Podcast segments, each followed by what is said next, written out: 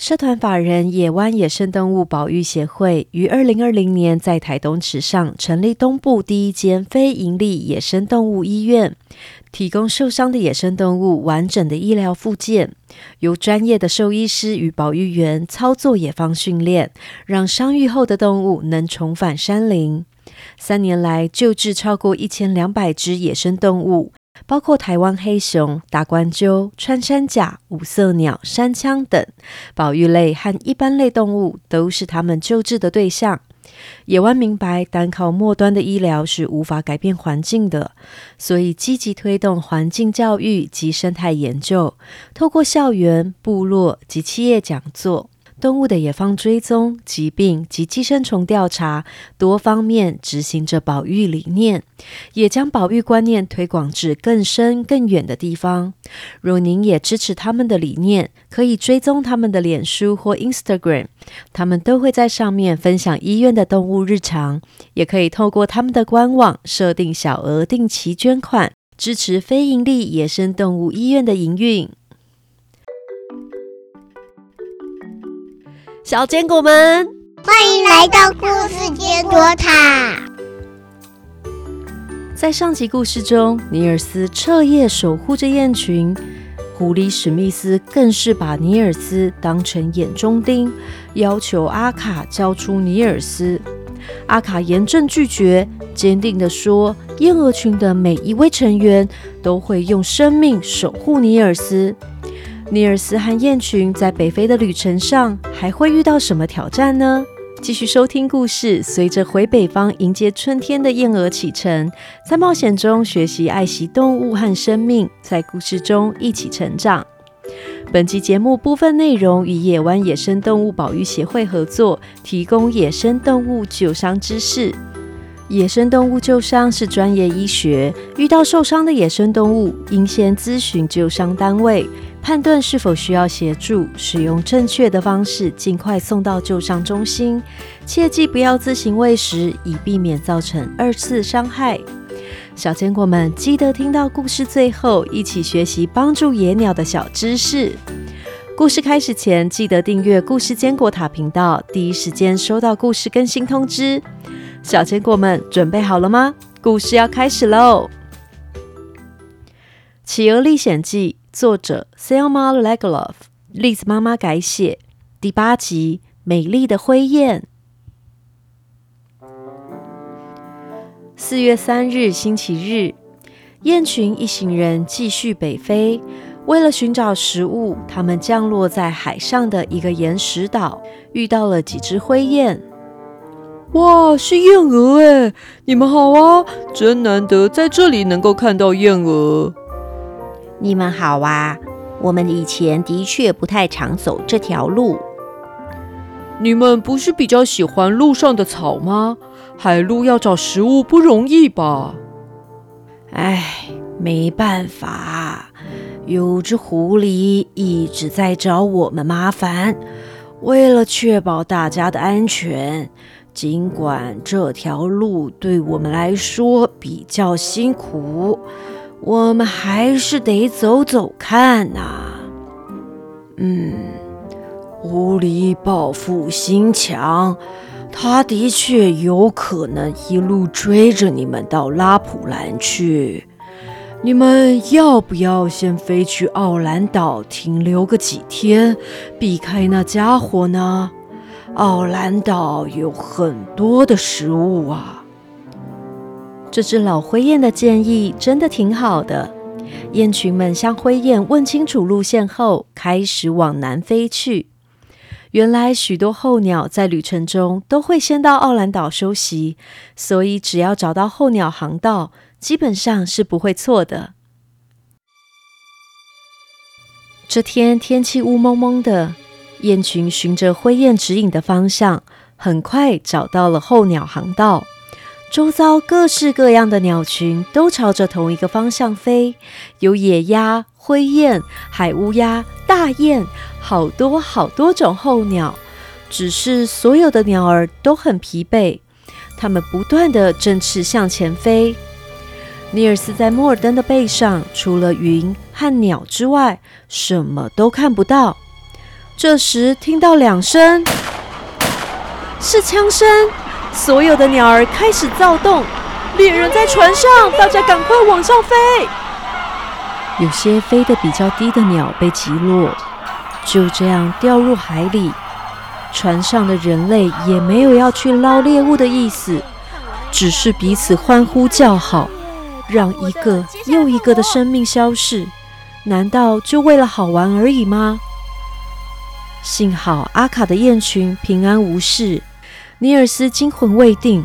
人类居然把射击阿卡的雁群和其他候鸟当成一种娱乐。不久，高空逐渐恢复平静。这时，一阵风吹来，风中带着一丝一丝的白烟。阿卡不熟悉飞往奥兰岛的方向，所以越飞越快，希望可以在视线清晰的情形下飞行。但烟雾越聚越多，越来越浓。这些烟雾没有味道，只有带着白色的湿气，那应该是雾气吧？雾越来越浓，浓到甚至眼前的一公尺都看不见。鸟儿惊慌失措，候鸟们整齐的队伍都乱了，甚至有些鸟想趁这个机会让燕鹅迷失方向。还有一只天鹅靠近阿卡，带着阿卡的雁群到处乱飞，飞到一半还突然不见。一只路过的绿头鸭飞过来提醒他们，可以先降到水面上，等雾散了再飞。大伙儿才知道自己被耍了，原来大家一直在原地打转呢。远方传来炮声。让阿卡想起老灰雁提醒过他，人类在奥兰岛的南部设了炮台，用大炮驱赶雾气。他才终于认清楚了方向，带着大家平安的降落在奥兰岛。阿卡的雁群在海边的沙地落脚，到处都有着岩石和积水，这对鸟儿来说是个天堂，有着丰沛的食物。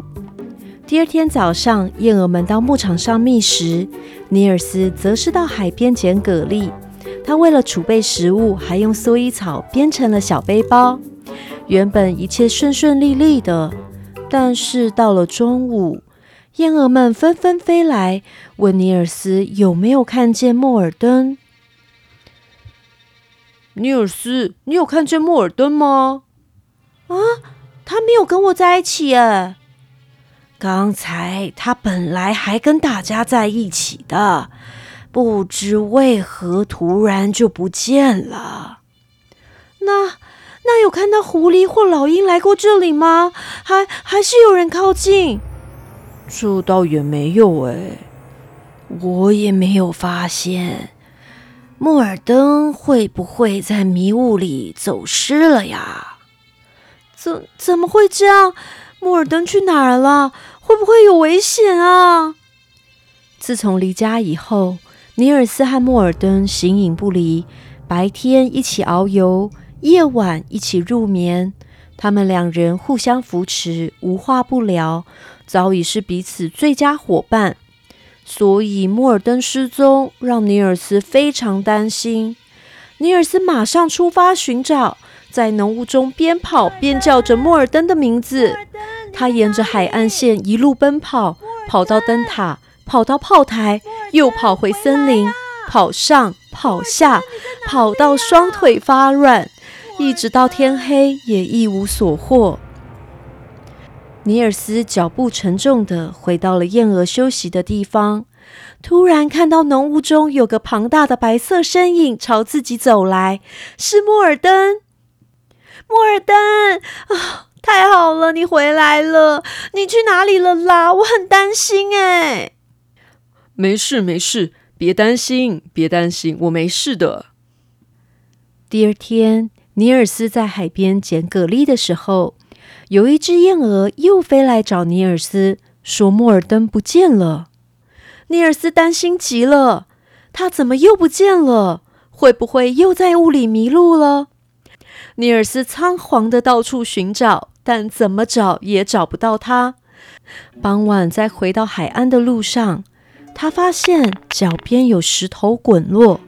回头一看，石头缝里好像有什么东西。他悄悄地走了过去，居然看到莫尔登在石头缝中，在他的旁边还有一只小灰雁。这只小灰雁看到莫尔登，便开心地叫出声来。尼尔斯偷偷的往他们靠近，听到他们说：“食物来了，你饿坏了吧？”“嗯，感谢您。如果不是您，我可能早就饿死了。”“唉，你的翅膀受伤了，灰雁伙伴也都不顾你的安全就离开了。不过你别担心。”好好休养，早点康复。我会帮你找食物的。但我不能飞，又不能走，真的有办法这么快康复吗？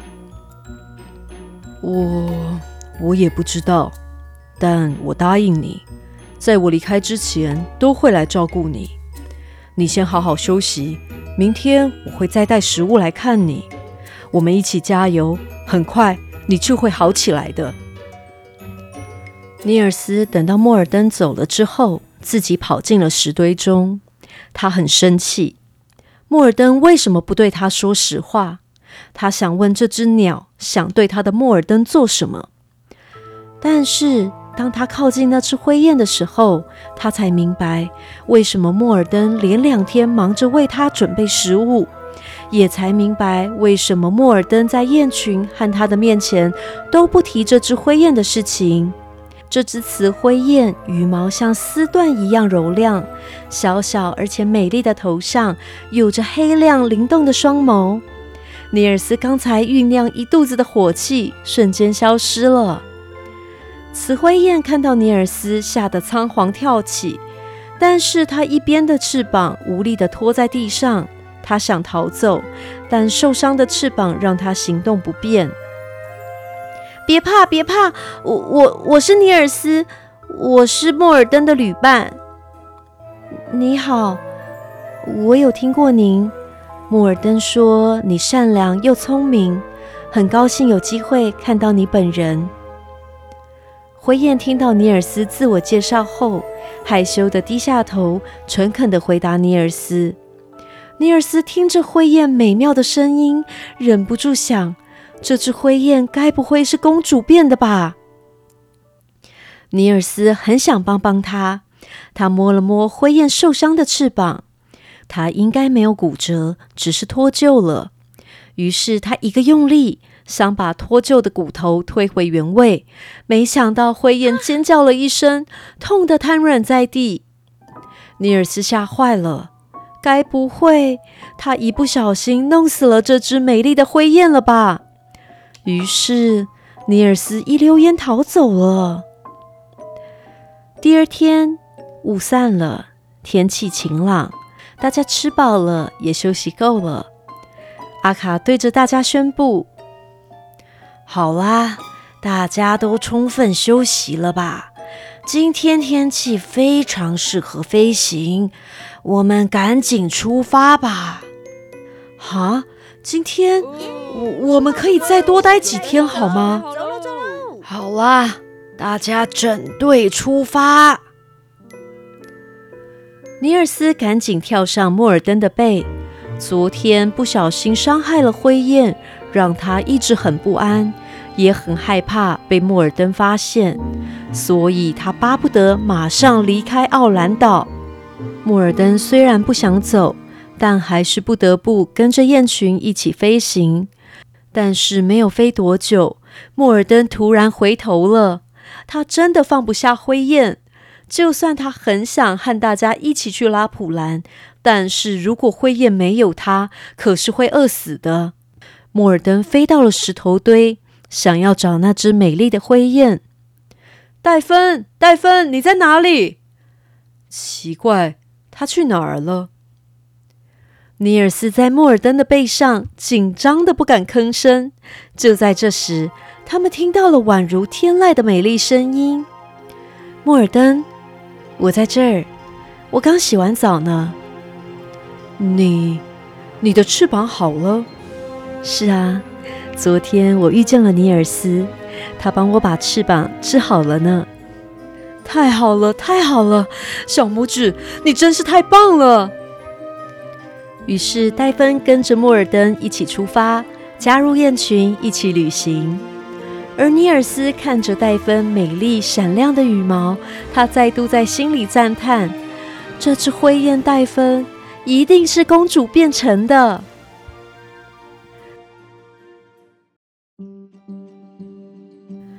真是太惊险了！我们如果遇到受伤的鸟，可不能像尼尔斯这样自己动手。我们要尽快把受伤的鸟用正确的方法送到动物救伤医院，让专业的医生来诊断治疗。野湾野生动物保育协会和大家分享安全运送受伤鸟类的方法。首先要依这只鸟类的体型，选一个大小适中的纸箱，不是越大越好哦。在纸箱上面要戳洞通风，让鸟儿在纸箱中也可以呼吸空气。可以多戳一些洞，但是洞不能戳得太大，才能有保暖的效果。还要准备一条毛巾、抹布或是抓皱的报纸，铺在底部，让鸟可以舒服的休息。若受伤的鸟没有办法自己站，可以把毛巾圈成长条形，再围起来，让它像是一个甜甜圈的形状。最后，小心的把伤鸟放进去。如果你铺的底部是甜甜圈的形状，记得把鸟放在甜甜圈的中间。最后，把纸箱盖上，用胶带稍微粘起来。不要频繁的打开纸箱关心它，这样反而会造成鸟的紧张。同时，要降低音量，让鸟在黑暗的空间中好好休息。记住，不需要放任何水盆或是食物哦。以免运送的过程中水翻倒了，会把鸟沾湿，或者喂食不适合的食物会造成鸟的身体负担，并尽快送到救伤中心、野生动物医院。最重要的是，接触动物的时候务必要保持自身的安全，小心被灼伤或是抓伤，也要避免赤手直接触碰动物。《企鹅历险记》连载故事每周五早上持续更新，记得按下追踪，还有分享给你的朋友们，和朋友们一起追剧。也别忘了五星留言和栗子妈妈聊聊天。今天的故事就到这儿，下个礼拜《企鹅历险记》第九集《地狱谷大战狐群》，再见，拜拜。